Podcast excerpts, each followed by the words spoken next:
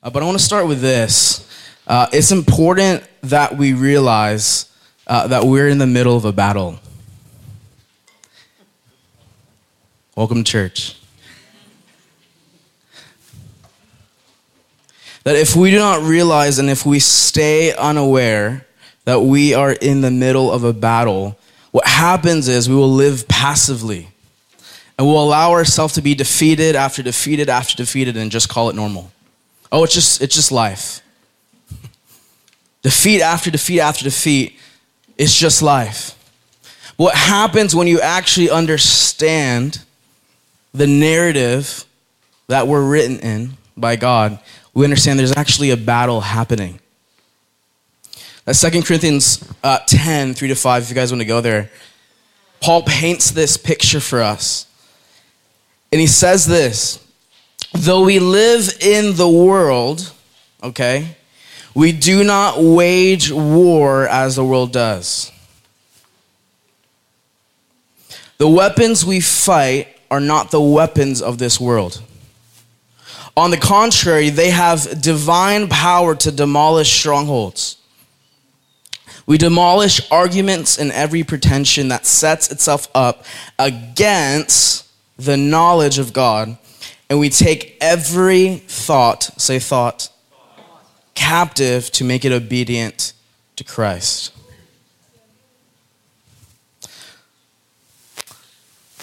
So, what happens is there's usually two extremes that I've seen people fall into when it comes to the battle. We either fall into the extreme of striving, where everything is spiritual warfare, right? Everything's a demon. When it's like, no, you just need to exercise. And then there's the other extreme where we're just resting and we're like, it's finished, the work is done, but then you're constantly just living with thought patterns that are ruling your life. Right? Psalm 23, verse 5, I love how David paints this. He says, You prepare a table before me in the presence of my enemies. There's enemies. but the beautiful thing that in the midst of it, there's a table that's prepared for us. And all we have to do is sit. And so I want to start here with who do we battle against? There's three things I want to highlight. Who do we battle against? All right? The first thing that we see in scripture is three specific things that we battle against. The first thing is the world. Okay? So the systems in this world that oppose the truth of God, that we even see this in the ways that this has infiltrated the church, right? The way that we operate, the things that we measure success with, right? So we battle against the world. The second thing is the flesh. The flesh is the sinful nature that opposes the nature of God. And then the third thing is the devil or spiritual powers. That the enemy and demonic powers are spirits that oppose the power of God. So it's important for us if we are aware that we're in a battle, we have to understand who we are battling against. It's the world, the flesh, the devil. Now, the second question is where does that battle happen? Where does this battle happen? The battlefield happens in the mind.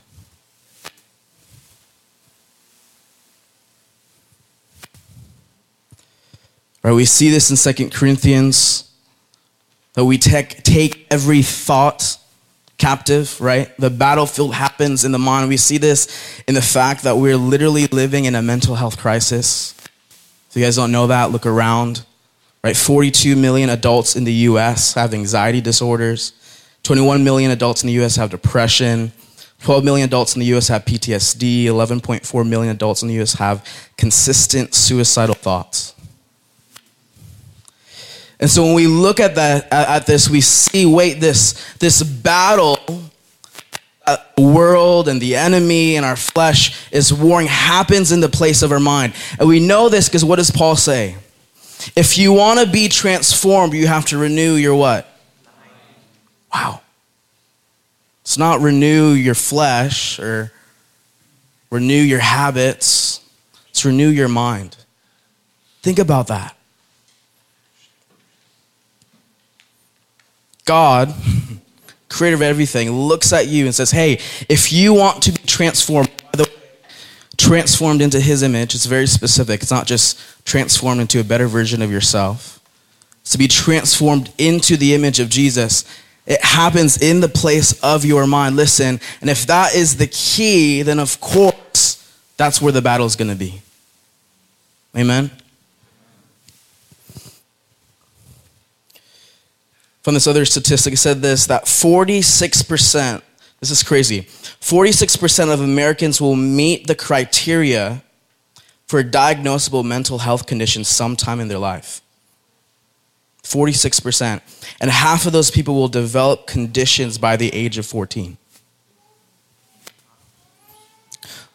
So I want to give this disclaimer before we keep going that I fully believe in mental illness right? Counseling, medicine, if, if that's the route that you need to take, it's, it's helpful, it's important, it's real. And not all mental illness is spiritual key in its root. However, we live in a broken world, we live in a fallen world, and who knows that the enemy likes to use broken things. So, although it may not every single thing have a root in something spiritual, the enemy will take advantage of what is broken. And so, understanding this battle that we're engaging in that happens in the mind is so important as Christians.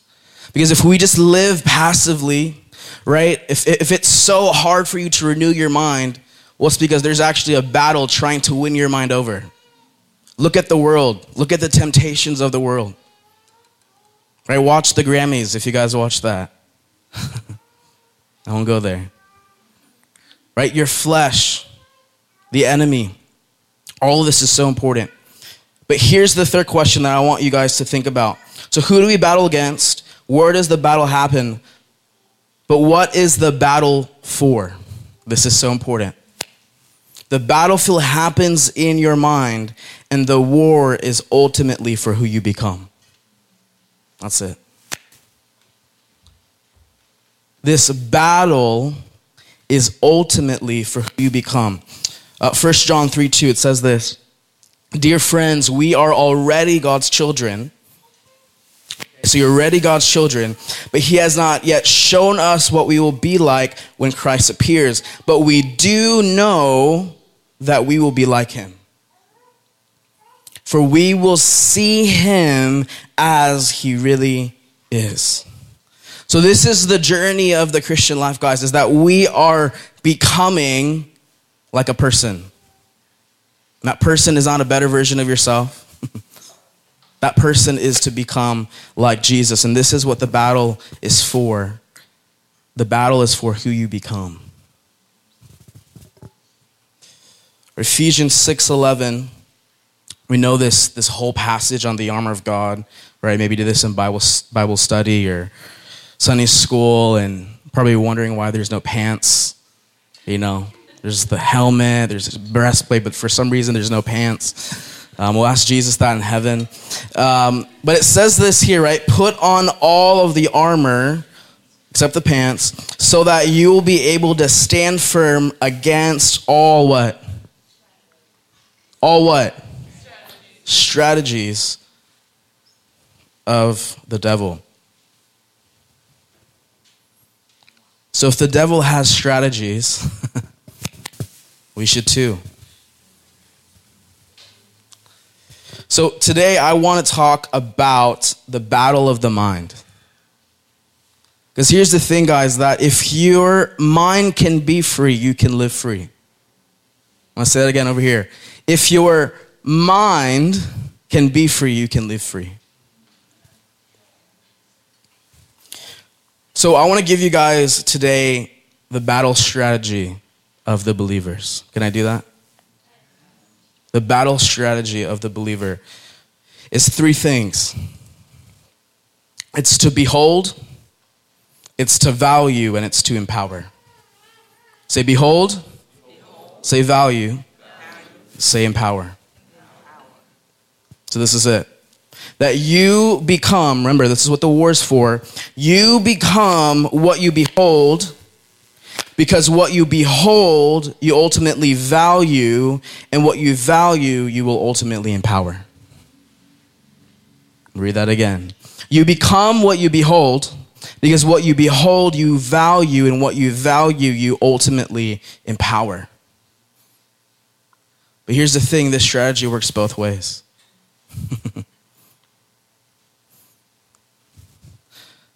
so, point number one is behold. Let's go into this.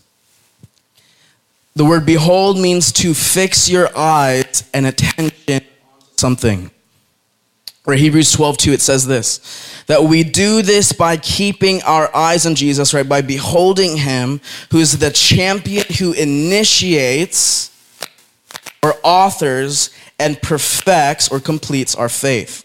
Because of the joy awaiting him, he endured the cross, disregarding its shame. Now he is seated in the place of honor beside God's throne. This is what we're beholding.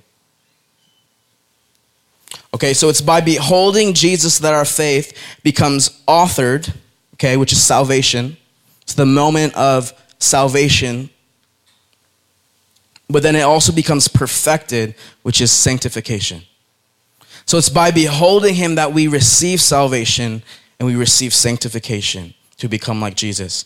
So, enemy number one that we highlighted was the world, and the world fights for your attention. The world is fighting for your attention. This is why Paul says in Romans 12, verse 2 don't copy the behavior, okay, and the customs or the patterns of this world, but let God transform you into a new person by changing the way you what? You think. Then you will learn to know God's will for you, which is good and pleasing and perfect. That ultimately what we give attention to is what we move towards. What you give attention to is what you will move towards. That if we give the lust of this world attention, allowing it to define our worldview of success, of beauty, of security, of sexuality, etc., etc., etc., it'll be what we move towards. This is why we see a whole church deconstructing. Lyle said something last, last week. Who was here last Sunday when Lyle Phillips preached? He said this thing, I was so fire. He said this. He said that if each year comes and Jesus starts to more, look more like you, then you look more like him, then you don't have a real Jesus. that as each year comes by and Jesus just starts to look more like you, there's no discipline, your sin is just tolerated all the time, just grace, it's fine. If, if Jesus is becoming more like you, then it's not actually Jesus you're following, it's yourself.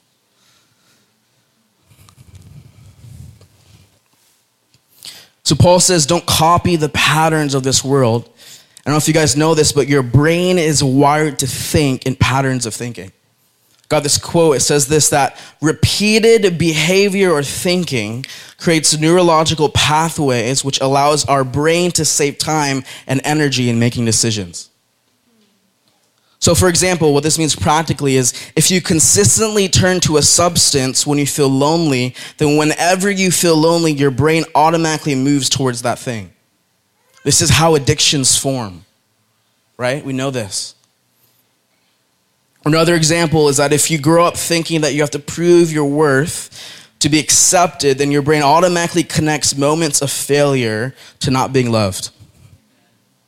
So your brain is wired this way. God gave you this beautiful machine and it's wired this way, but as we know that we are born into a fallen world. And so by renewing your mind, it's actually a gift, it's a tool. Because imagine if this gift, your, your mind, is used in a way to draw you closer to Jesus. That way, in moments of failure, my behavior now is to draw closer to Jesus, not draw further away from Him. And as you continue to live this way, moments of failure only bring you closer to Him, not further away. Oh, I failed, and the devil thinks that he succeeded, but wait, you're actually closer to Jesus than you were before.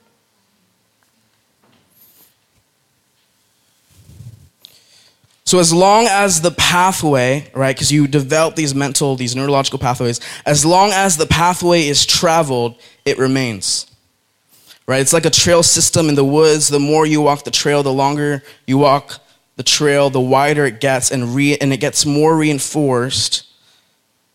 But when we seek to change a behavior or thought pattern, we have to stop taking the same path and seek to blaze a new path with the help of the Holy Spirit.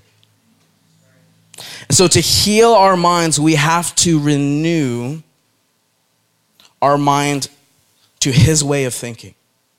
That's it. This is why Scripture is so important. It's because we discover how God thinks. right? You've been given the mind of Christ. Think about that. It says that you've been given the mind of Christ, that you have access to God's thoughts. That faith is simply seeing from God's perspective. Faith in a situation is to see how God sees. Has ever been in a situation where it's just extremely stressful or maybe it's like just everything is just going wrong? You know what I'm talking about? But then you have a moment of faith and you're able to walk through that thing and come out of it unscathed. This is, this is why we walk by faith, not by sight. Because by walking by faith, we're able to see how God sees a situation. Wait, this moment of attack seems like it's this big and scary thing, but God's perspective is He's actually elevating me, and He actually wants to mature me through this.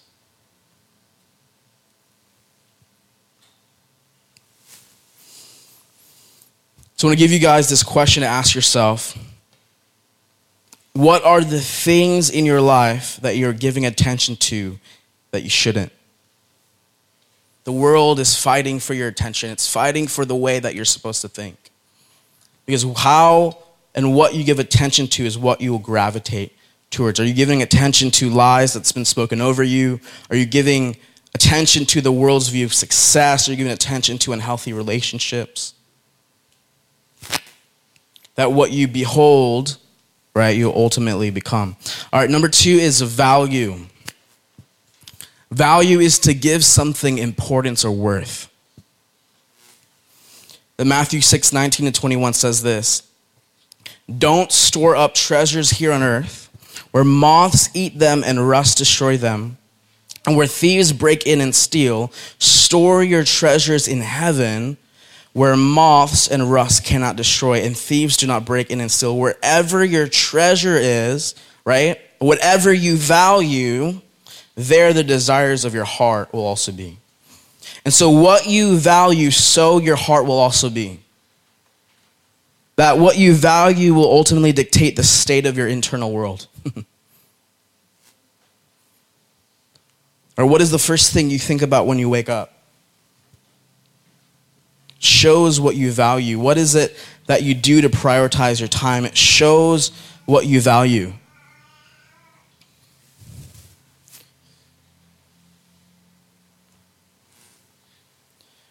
So, enemy number two is the flesh, and the flesh fights for value. Romans 8, 5, 6 says this. It's so good. It says this those who are dominated by, sin, by the sinful nature, right, which is the flesh, thinks about sinful things, but those who are controlled by the Holy Spirit think about things that please the Spirit.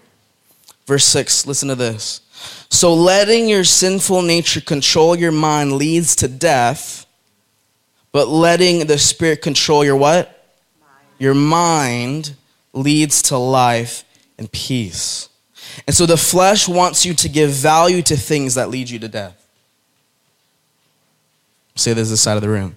The flesh wants you to give valuable value to things that will ultimately lead to death.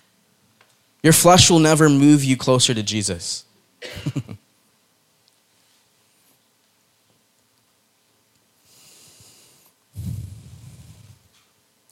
That while the Spirit wants you to give value to what will ultimately lead you to life and peace. For example, if you value purity, you'll most likely walk out purity.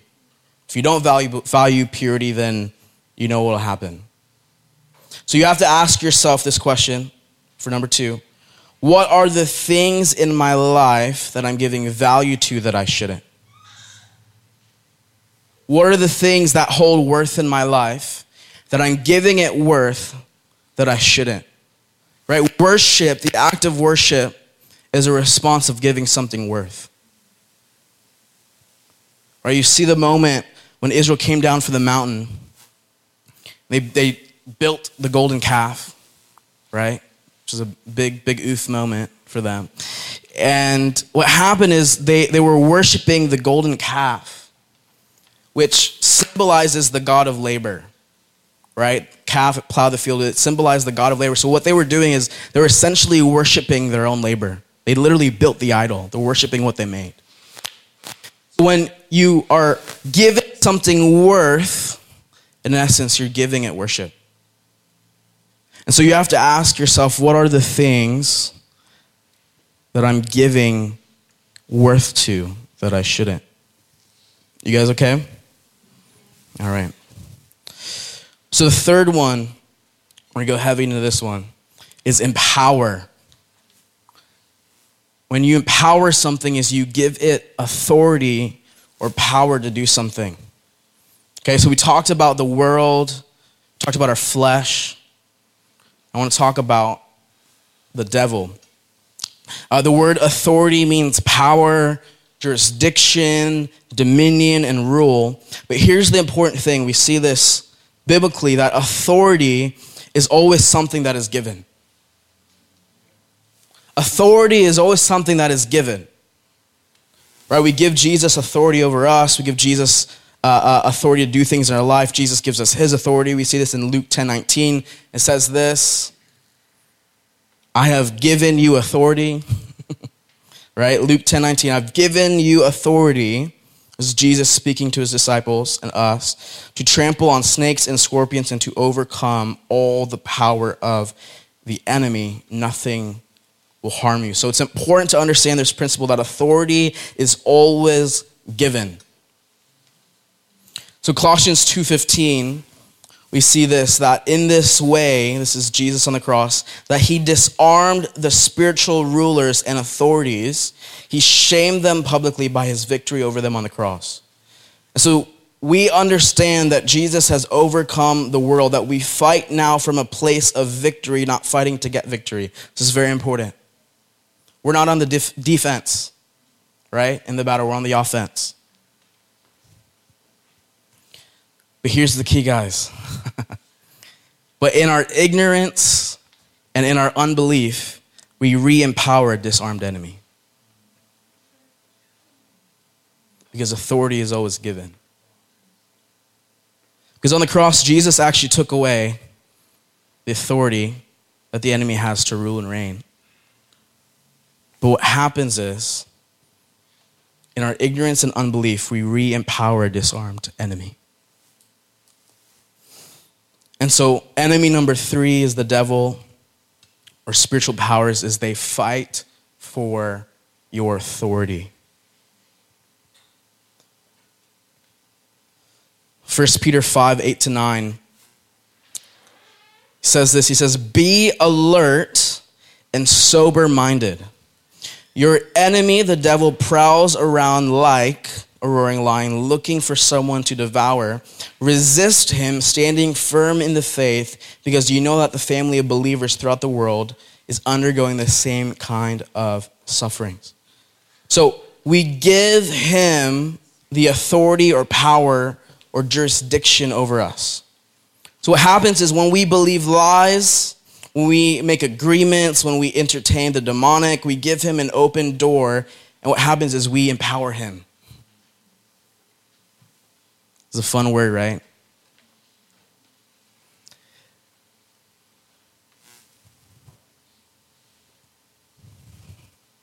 That you have been given authority not to just give back to the enemy, but authority to make the enemy flee, right? It says that resist the devil, and he will flee.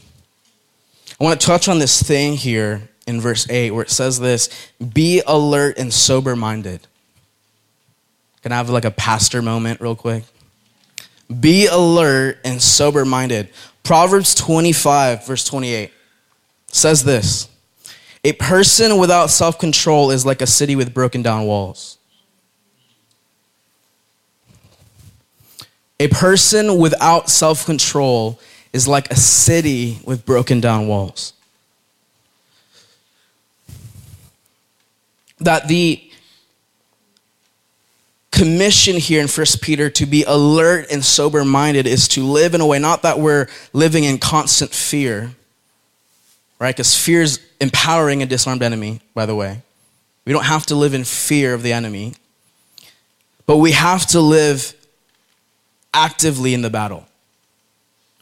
And so when we engage in things that take our mind away from being diligent, we have to be aware. You can't be drunk. I'm not saying you can't enjoy alcohol, but don't get drunk. Right? The opposite of soberness is drunkenness because what happens is the walls come down. Don't get high. I'm having like a dad moment right now. It's okay. But what happens is the walls come down. What happens is we're not we're not like intentionally like messing around with demonic things, but we leave the door wide open. And this is what happens what a foothold is. You guys know what that is? Scripture talks about a foothold. Is that the door is kind of cracked. We're not like, hey, Satan, come into my mind and, you know, come in and like, most Christians don't do that. But what happens is we crack the door. What happens is we're like, oh, I cracked the door. I had a moment of engaging in drunkenness or whatever or sin. But what happens is we crack the door and we're like, oh, that was wrong. And you go to close it, but the enemy puts his foot in the door. Can't fully close it. He has access now. It's a foothold. But then a stronghold what happens is if you do that long enough, you open the door a little bit, you open the door a little bit, ah, I should close it, you open the door a little bit, you open it wide enough where he can just come in and he builds a stronghold.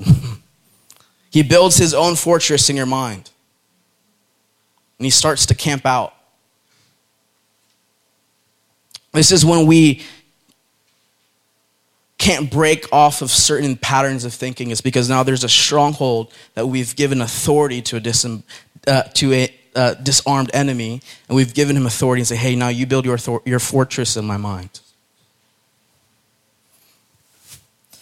This is why the commission to be alert and sober minded is so important. This isn't like a religious thing, this is a freedom thing.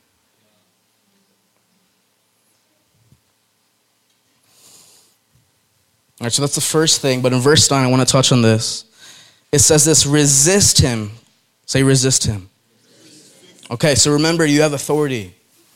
The same authority that Jesus has, he actually gives to us. So, whenever you have spiritual attack, your thoughts are waging war, you actually have authority to fight against it. But what happens is a lot of Christians don't realize that. And so you sit and you're like, God, take it away. God, just take it away, take it away, take it away. The Lord's like, I've actually given you the weapons to fight it. You fight it. Right? I heard this example of, you know, the president is the commander in chief, right? If a soldier in Iraq was in the middle of a battle and he called the president. It's like, hey, president, like, just do something, do something. What would the president say? You got the weapons, you got the training, you can take care of it.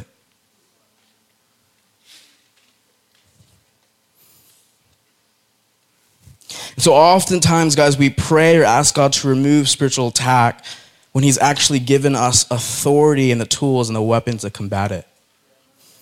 And so ask yourself this question What are the things in my life that I'm giving the enemy authority and ultimately empowering him in?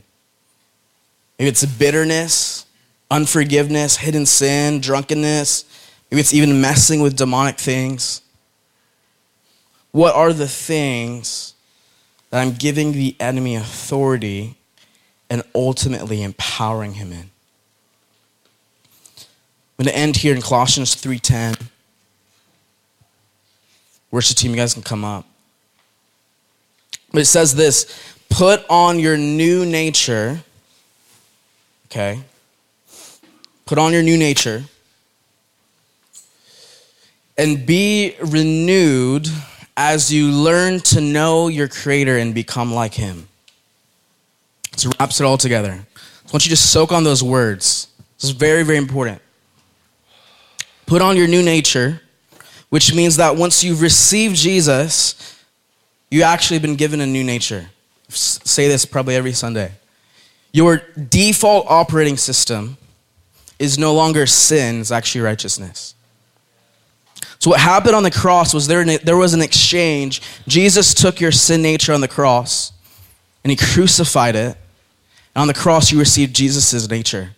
Right? He who knew no sin became our sins that we would become the righteousness of God. So, as a believer, you're born again believer, raise your hand. If you are a believer, your default is now to be like Jesus.